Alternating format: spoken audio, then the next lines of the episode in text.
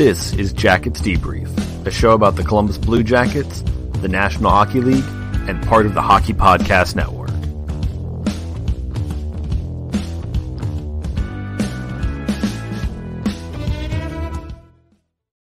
Welcome to the show this week, everyone. Uh, another fun week here in uh, in in uh, Blue Jackets land. I think my camera's a little out of focus there, so if you're watching the video version of this, I I apologize there. Oh oh oh, am I still hideous? Oh, I'm breaking things. Oh, that's as good as it's getting tonight, folks. So we can all just deal with that. All right. Thanks everyone for watching. Uh, if you're watching the live stream, thank you very much for that. If you're watching, if you listen to the show later, listen to the show later, do whatever you want to do. That's awesome. Uh, it's been a great week for me, at least just in general terms of life. Uh, my Blue Jackets fandom has been it's been a weird week uh, for the Blue Jackets in my mind. Some good, some bad. Uh, that's for sure. Uh,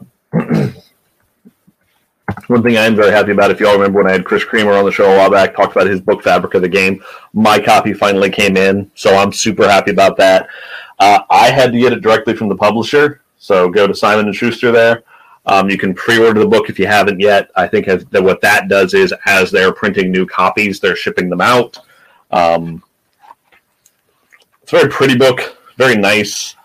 Uh, has you know all the big wonderful things talking about the histories of the teams as far as their development as far as their um, design and all that goes, and the look and everything. A lot of cool pictures. Um, section on the Cleveland Barons, so it's got all the teams in it. It's a fun book so far. I've been enjoying it. That is for sure.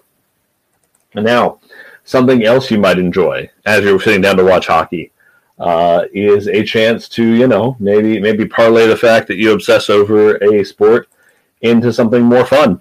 Um, and that is something that you can do with the good folks over at DraftKings. Uh, so, with DraftKings, um, essentially, again, you go on, you pick your lineups, you hit the, uh, you hit your, um, you can you can do things and, and and deal. You know, you have a salary cap on there. There's games everywhere from a dollar to hundreds of dollars to join, and you can win tons of money. You can win lots. I mean, this, the company's had over seven billion dollars in winnings at this point. I mean, it's it's good times. It's it's lots of fun there.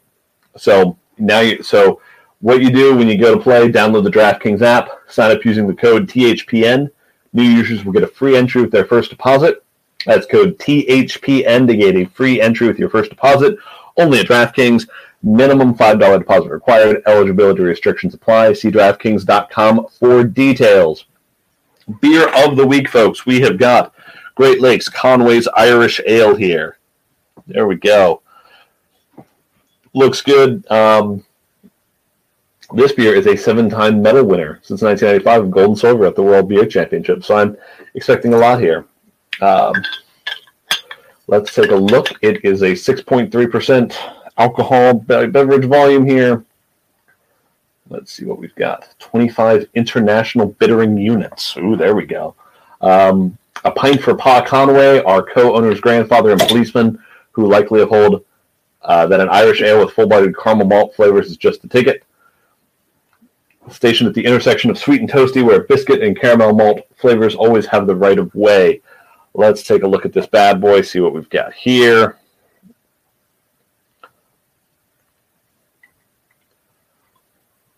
That's a very pretty beer.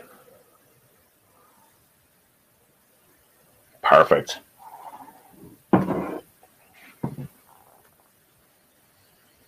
Hmm. Let's, let's give this a shot. Hmm. Yeah, nice and sweet. A little bit of bitterness on there, but a nice sweet beer. The kind of beer you can see yourself you're putting down more than one of during a game putting down a lot depending on how the game's going. Like last night's game against Chicago.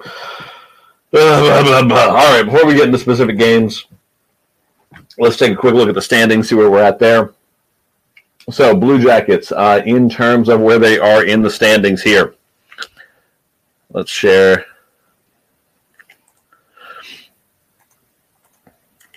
Yeah, where they're at as far as the standings here today. Um, so uh, when you go by just points, they're fourth. Um, at 18 points, they're one ahead of Chicago, uh, and they well they beat the Chicago in the tiebreaker. If you look at points percentage, which is what we are expected, we are telling people they should be doing. Uh, I would highly recommend that because again, there is no guarantee we're going to get to the end of the season and everyone is going to, uh, you know, have that same. There's no guarantee we're going to. Everybody's going to play the same amount of games there. So right now, if you look at points percentage, Columbus is fifth in the standings, which, uh, you know, you know, let's make that a little bigger for the people on the video screen. Fifth in the standings at a 563. Now, where they're in better shape than they were a few days ago is uh, Dallas is fourth in the standings at points percentage with a 583. Dallas has really been on kind of a drop off here. Um, they started off the season hot. In their last 10, they're 3 3 and 4. And, and Columbus had this is a team Columbus can try and reach and catch. Uh, looking at the game now, it's actually kind of shocking. It, I mean, it, the fact that Columbus dropped those first two against Nashville at this point, seeing how far Nashville's fallen, those two against Nashville could have been huge for the CBJ um, going into this season, going into what we're looking at now. Looking at Dom Luszczyszyn's projections, um, not great here. Um, he at this point has got the Columbus Blue Jackets at a 19% chance to make the playoffs. Um, at this point, up to the fourth place team, he's got all the way up to a 72% chance. So he he's high on Dallas, high on Florida. Uh, he's pretty much saying the Hurricanes and the Lightning are a lock at this point. I don't know if I would agree with that so much. Hurricane and Lightning, yes. Florida and Dallas, I, I don't know. Um, I can see both or either one of those teams or both those teams falling off, having a precipitous drop uh, in what happens in their in their uh, coming up here in the season. Now, talking about the most recent games that Columbus has played uh, since the last time we've all talked here. Essentially, they've been to two games against Chicago, which back to back have probably been Columbus's best games of the season. Uh, when you look at how they've dominated shot share, how they've dominated expected goals for in those games. In the first game against the Blackhawks, when they won six five, they had the Corsi for percentage at five on five score, uh, scoring venue adjusted at sixty over sixty six percent on the uh, Saturday night game, they were at 52%. The expected goals for is the big one. On Friday night's game, 63.5%. I'm sorry, on Thursday night's game. Uh, no, on Saturday's game, 69.33% of the expected goals for.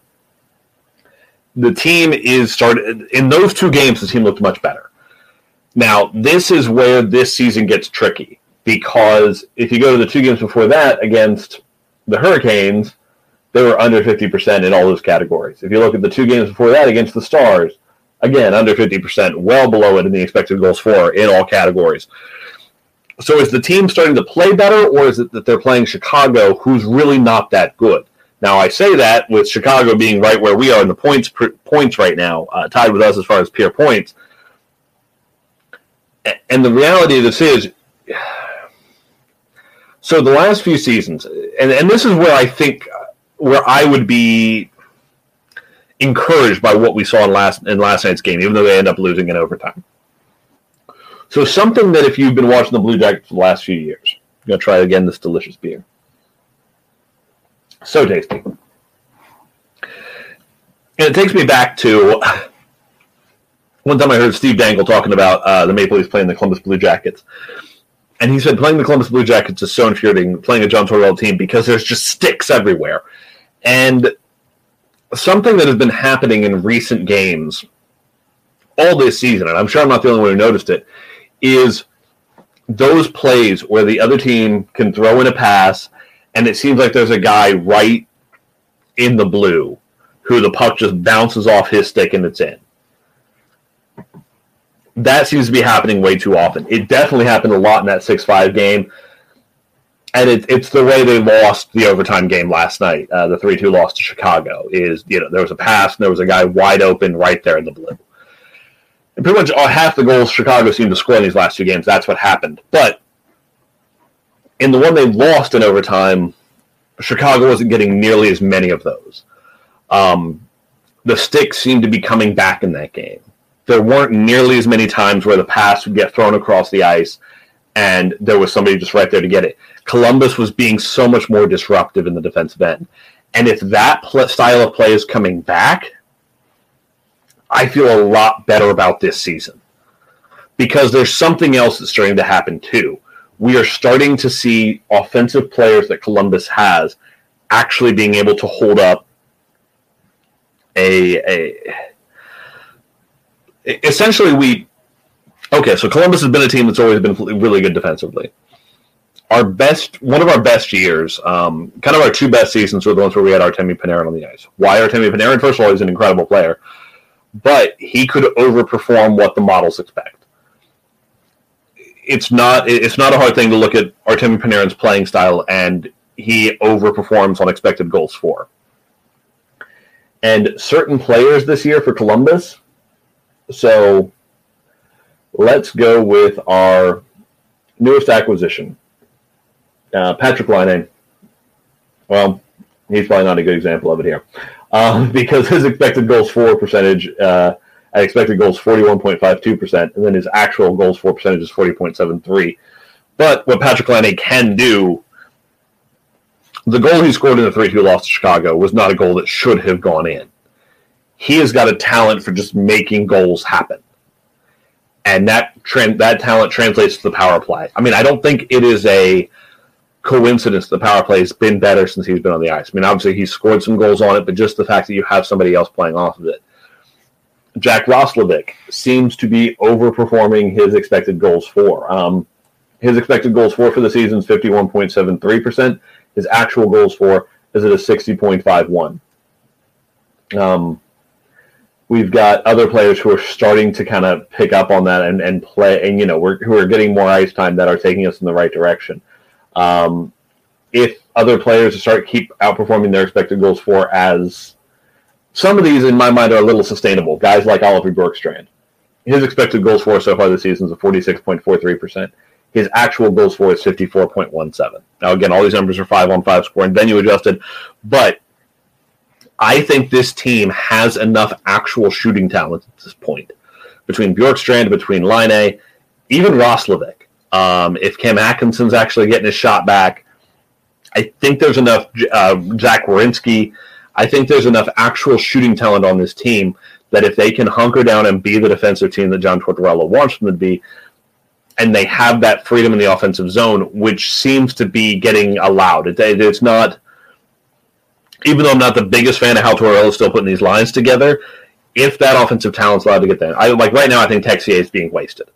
I think Texier should probably be at a center somewhere, or if he's going to be a winger, it can't be like with Boone Jenner as center.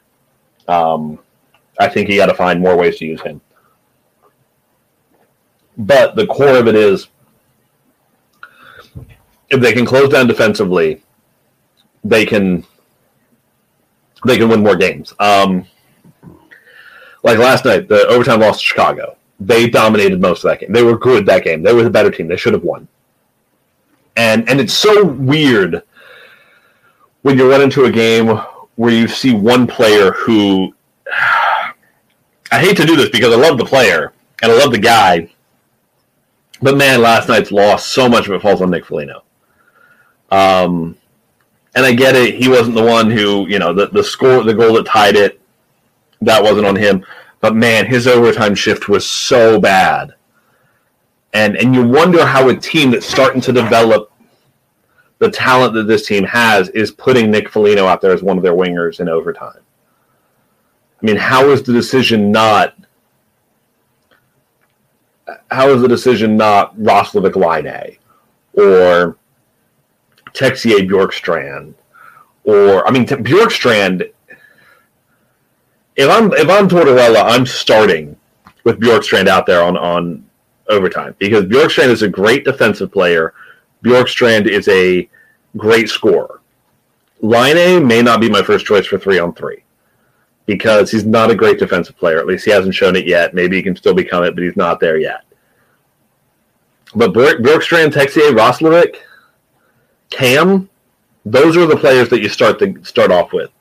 Um, Foligno, I mean, last night's game, He gets the turnover which they needed against Patrick Kane in their defensive zone. And he did something the Blue Jackets were doing all night and that they've done a lot. And it's like I'm just throwing it to center ice, maybe. And, and from I saw the plays later, it looked like he was trying to hit line A and just had a bad pass, but just threw it right back to Chicago. And then Chicago comes in, and it's a two-on-two. And line and and, and Foligno decides to they're going to bunch up and go two men on Kane and leave the brink DeBrincat of all play, players wide open. Why would you do that? Because the thing is, the pass that came in came in a little hot. It bounced up. The DeBrincat makes an incredible play to bounce it off his stick and into the goal. But the reality is, if there's another player right there on him, when that puck kind of starts bouncing, Foligno's in there, that thing goes off into the corner. I think that there are times where I think it's one of those situations where when Torts isn't sure what to do, he's just throwing the veterans at it. And I don't think that's a good way to go about it. I just don't. Um, wasn't a good decision to go with it. Um, I, I would love for the decisions. I really feel like it feels like one of my favorite sports movies is Moneyball. Moneyball is one of my favorite movies, period. And there's a scene in Moneyball um, where it's it's Art Howe, who's the manager of the Oakland A's, and Billy Beane, who's the GM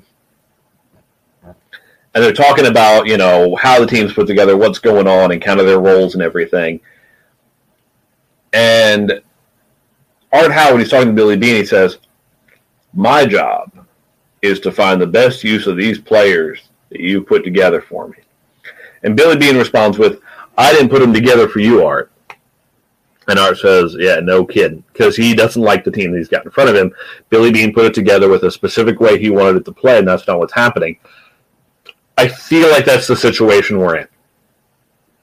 I feel like that when John Tortorella was hired to be the head coach of this team, there was an idea that there had to be a culture change in the locker room. And I think that was the right decision. But I think we're reaching a point where the philosophical ideas of the coach and the philosophical ideas of the GM on how this team is being put together are not meshing. I don't think there's going to be hard feelings. I don't think Jarmo Kekalainen tends to get hard feelings on things um, unless someone's not honest with him. So I don't think there's going to be hard feelings, but I fully expect at the end of the season for John Tortorella to no longer be the head coach. I don't expect there to be like a mid-season firing because I don't think you're going to get a lot out of that. Because uh, if you're just going to Brad Larsen and and whatnot, I, I, don't think you're going to see a massive. And even then, mid-season changes are, are tough to do unless you've got someone already in the wings. Um, I fully expect for them to just let John Tortorella's contract run out and then to go shopping for a new head coach in the offseason. And at this point, I'm going to be honest, if it's, a, if it's not a European coach, I'll be surprised because Jarmo Kekalainen is on a bend right now, bender right now, just getting Europeans on this squad. I don't mind. I am not going to be the the the protectionist who's like, oh no, we need there need to be enough American boys. First of all, you got Roslovic, and he's the Columbus boy and it would not shock me at the end of his two years for them to sign him for eight. That being said, something I said on Twitter this week, and I, after that Laine goal uh, in the 3 2 loss, just a beautiful goal. If they sign him for $11 million a year over eight years or $10 million a year over eight years in the offseason, I wouldn't be shocked. That That's kind of what I expect. Because he's just unique in his scoring talent and he's the kind of weapon that the Blue Jackets again haven't had since Artemi Panarin, and before that, Rick Nash, where it's just this guy. He's not always the best as far as getting back on the ice and the forechecking and all that, but if the puck is on his stick, it could be a goal. That's just what it is with Patrik Laine. All right, got a couple of things we're going to hit on before we uh, wrap up this week, but let me get a quick uh, word from our friends at the Hockey Podcast Network here. Uh, you know what? I, am just I, so heated because of what what you're telling me because I I do not want to live in a world in a world where a Kraft dinner is the fucking substitute to a good macaroni. You're putting powder. No, no, no. Mac- macaroni, as you call it, is a substitute for KD. God. oh my God! Go to go to Italy.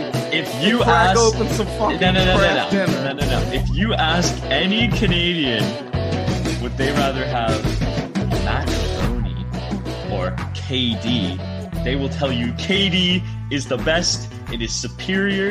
It is the fucking national treasure, and it is the greatest dish in Canada. I'm Mason Dixon, a Habs fan stuck in Leafs country, with my co-host Corey, a southern beauty trapped deep in the bayous of Louisiana. With over 2,500 kilometers of separation, we've still managed to come together to give you Habs Nightly, your hub for Habs content. While I don't know what a kilometer is, I do know Habs hockey. Don't let the 10 year age gap or distance fool you. We bleed Blue Blanc et Rouge, and we're known to serve up hot takes along with our unique charm. Join us every Monday and Thursday for hockey talk, ref rage, and your daily dose of Southern ignorance. Only on the Hockey Podcast Network. KD is the superior macaroni and cheese. Get the fuck out of here. You put Um, ketchup on your fucking macaroni, you nasty kid. Yes, I fucking do. This has been Habs Nightly. You guys have a great night.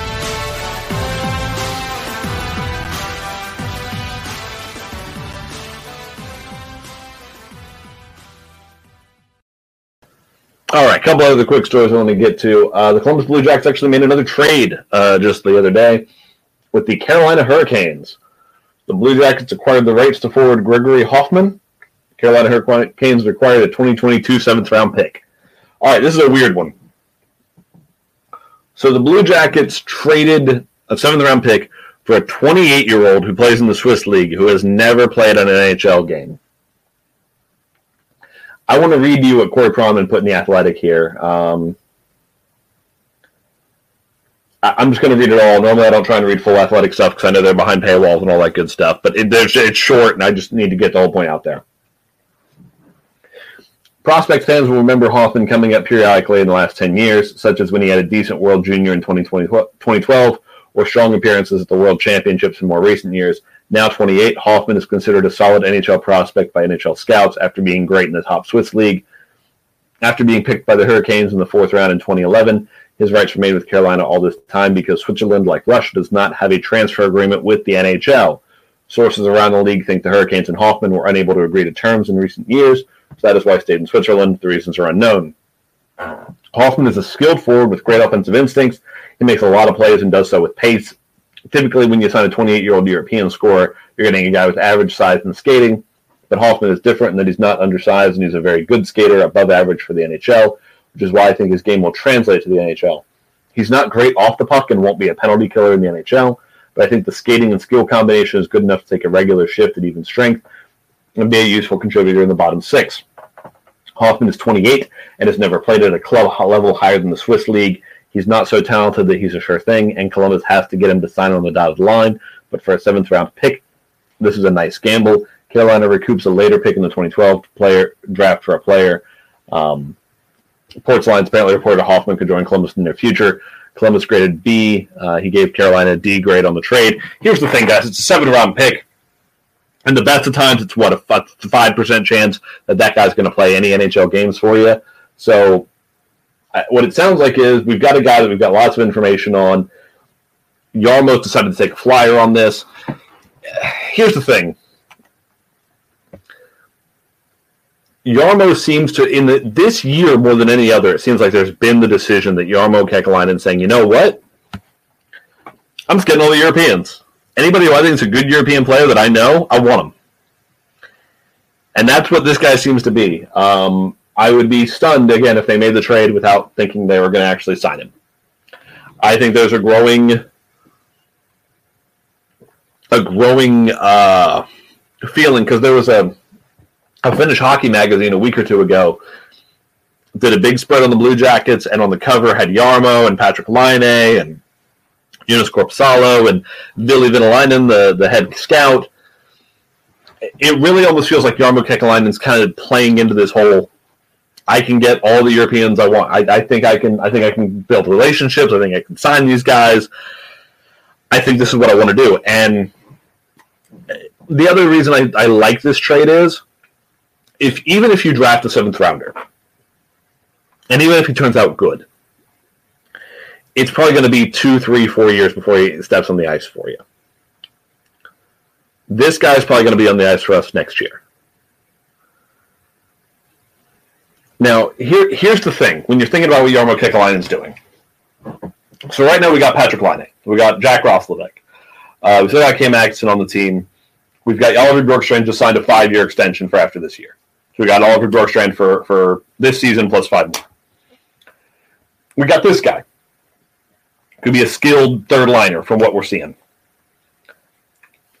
Now start talking about the Russians that we may be starting to bring in in the next year. Dmitry Voronkov. Um,